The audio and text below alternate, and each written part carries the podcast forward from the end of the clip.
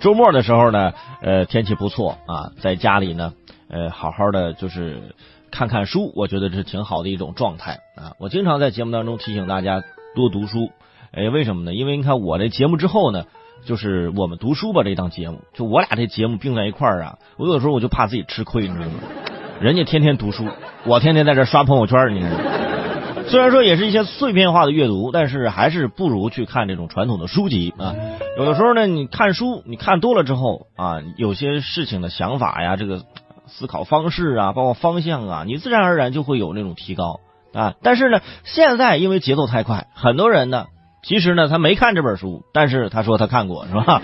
经常在朋友圈看到这样的事情啊。最近这两天啊，有位明星也是因为读书的问题，好像翻车了，是吧？周末的时候。啊，有一段张爱玲的读后感上了好几次热搜，说之前的啊这个演员马思纯是吧？最近发了条微博啊，主旨是爱的卑微和低到尘埃里的什么爱情乱七八糟是吧？他随便怎么感叹其实没有问题是吧？关键是末尾来了一句啊，读第一炉香有感啊，张爱玲是吧？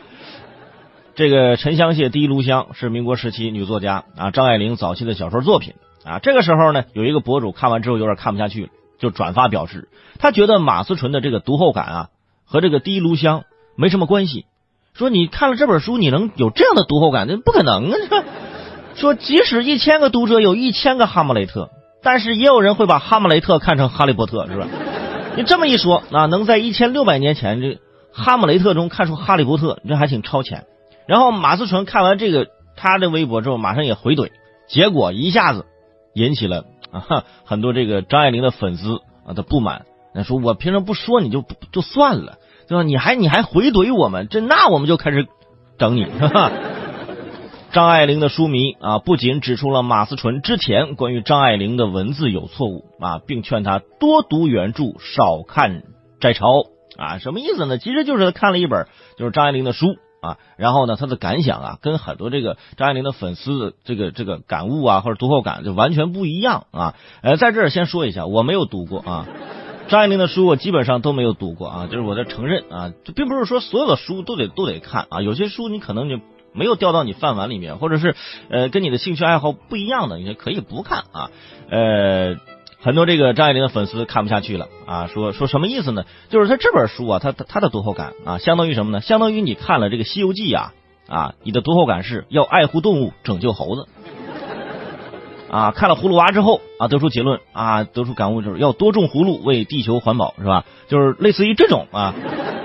这别人说这个你跟我们看的是这这是一本书吗？啊，当然了。我觉得每个人的经历或者三观啊，各方面都不一样，读后感可以不一样，没关系，可以不一样。但是如果说这个相差太远，这可能会的确 让别人产生有一种，哎，你读过这本书的这种这种问题啊。所以说呢，个人感悟啊没有问题，并不是只有九八五二幺幺是吧？中文系毕业的学生才有资格读张爱玲的啊写这个感悟啊。只不过按照张爱玲的书迷说的啊，这假语录就不要乱说了啊。多读原著，少看摘抄。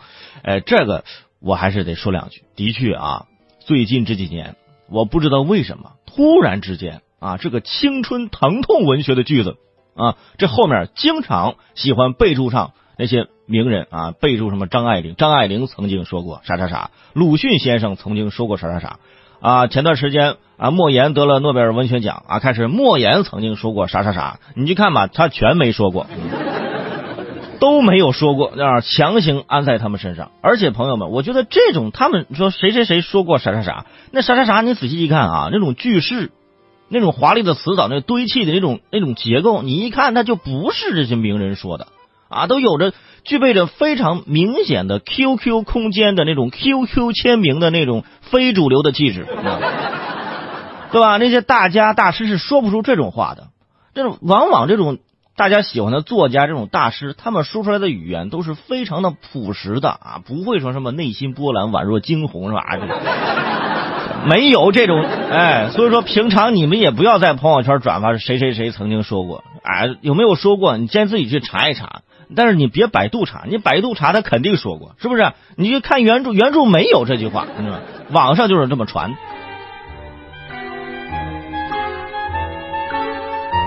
最后呢？这个马思纯呢也也在微博回应啊，说啊这个感谢指正啊，虚心接受是吧？美中不足的是，这指正的正还给写错了，你 哎呀，说好不容易道个歉吧，又说出来个错别字啊，只能说读书好，多读书，读好书啊，可怜了这公关团队。可能是想了一夜的道歉文案，最后被一个错别字又毁了。哎呀，是需要指正啊。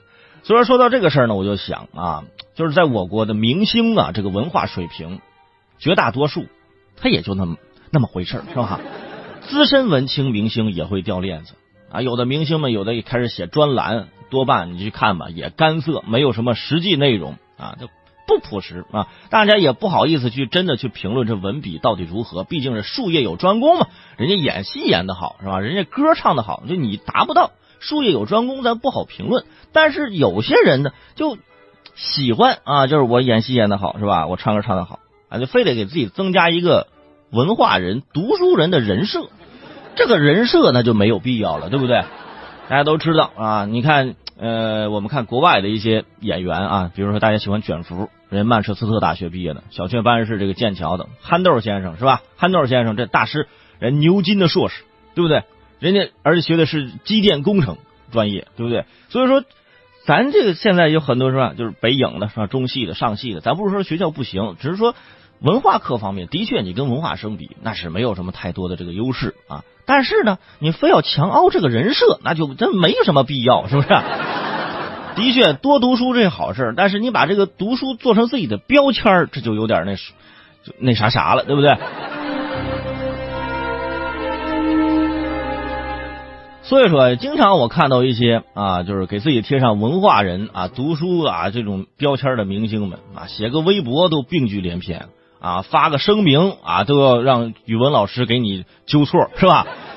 哎呀，所以说这种人设呢，大家不要去强行的哦，对吧？没有必要啊！你读没读书是吧？你自己心里清楚就得了，你不用利用这个东西给自己去啊增加标签，去赚取大家的关注，或者然后到最后把它变现那赚钱，哎，没有必要啊！甚至有些明星连中小学的这种常识都记不住啊啊，接了个名剧，呃，就是名著改编的那种名剧的那种角色啊。就是强行啊，这这书我读透了，怎么怎么？但是一问三不知，是不是？这多难过呀！你这好尴尬呀！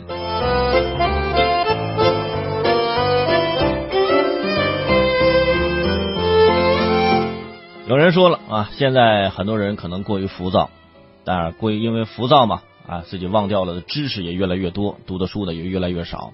看热闹呢，呃，也可以用于自省，娱乐能解压，看看无妨。但是读书思考才是。终身的功课，所以呢，也希望大家啊一起共勉吧。